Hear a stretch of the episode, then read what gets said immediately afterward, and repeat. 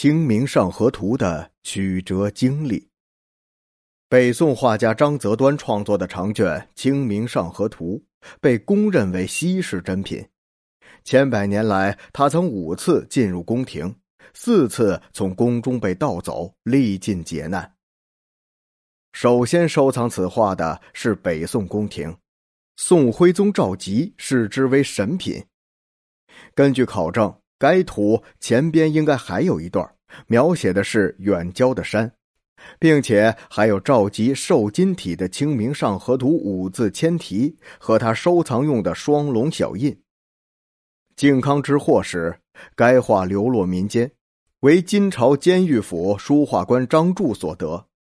元灭金后，此画第二次进入皇宫。元顺帝至正年间。宫中有个姓裴的装裱匠，挖空了心思，用临摹的赝品将真品换出，暗中又高价卖给了某真定太守，随后又将其辗转易手。嗣后，此画又到了明朝奸相严嵩的手中。根据严嵩败后官府查抄他家财产登记账册中，确有此画的记录，在明朝庆隆时又被收入宫廷。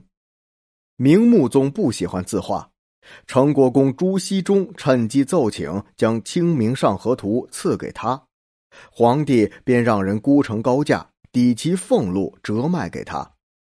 但是此时名画却又是不翼而飞。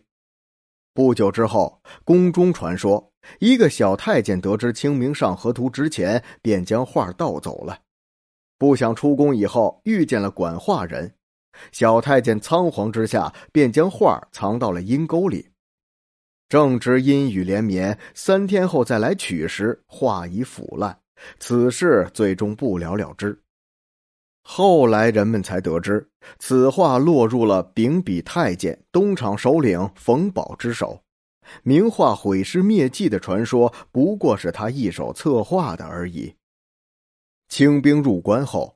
此画相继为路费池、毕沅所得，清廷早就对这幅名画垂涎欲滴。据说毕家因此画而家破人亡，《清明上河图》也得以第四次进入皇宫。一九一一年，清王朝灭亡，但溥仪仍然留住在宫中。溥仪以赏赐其弟溥杰为名，将重要的文物偷运出宫。《清明上河图》亦在其中。一九四五年，国宝又交回了中国政府。《清明上河图》先存在东北博物馆，后来被故宫博物院收藏至今。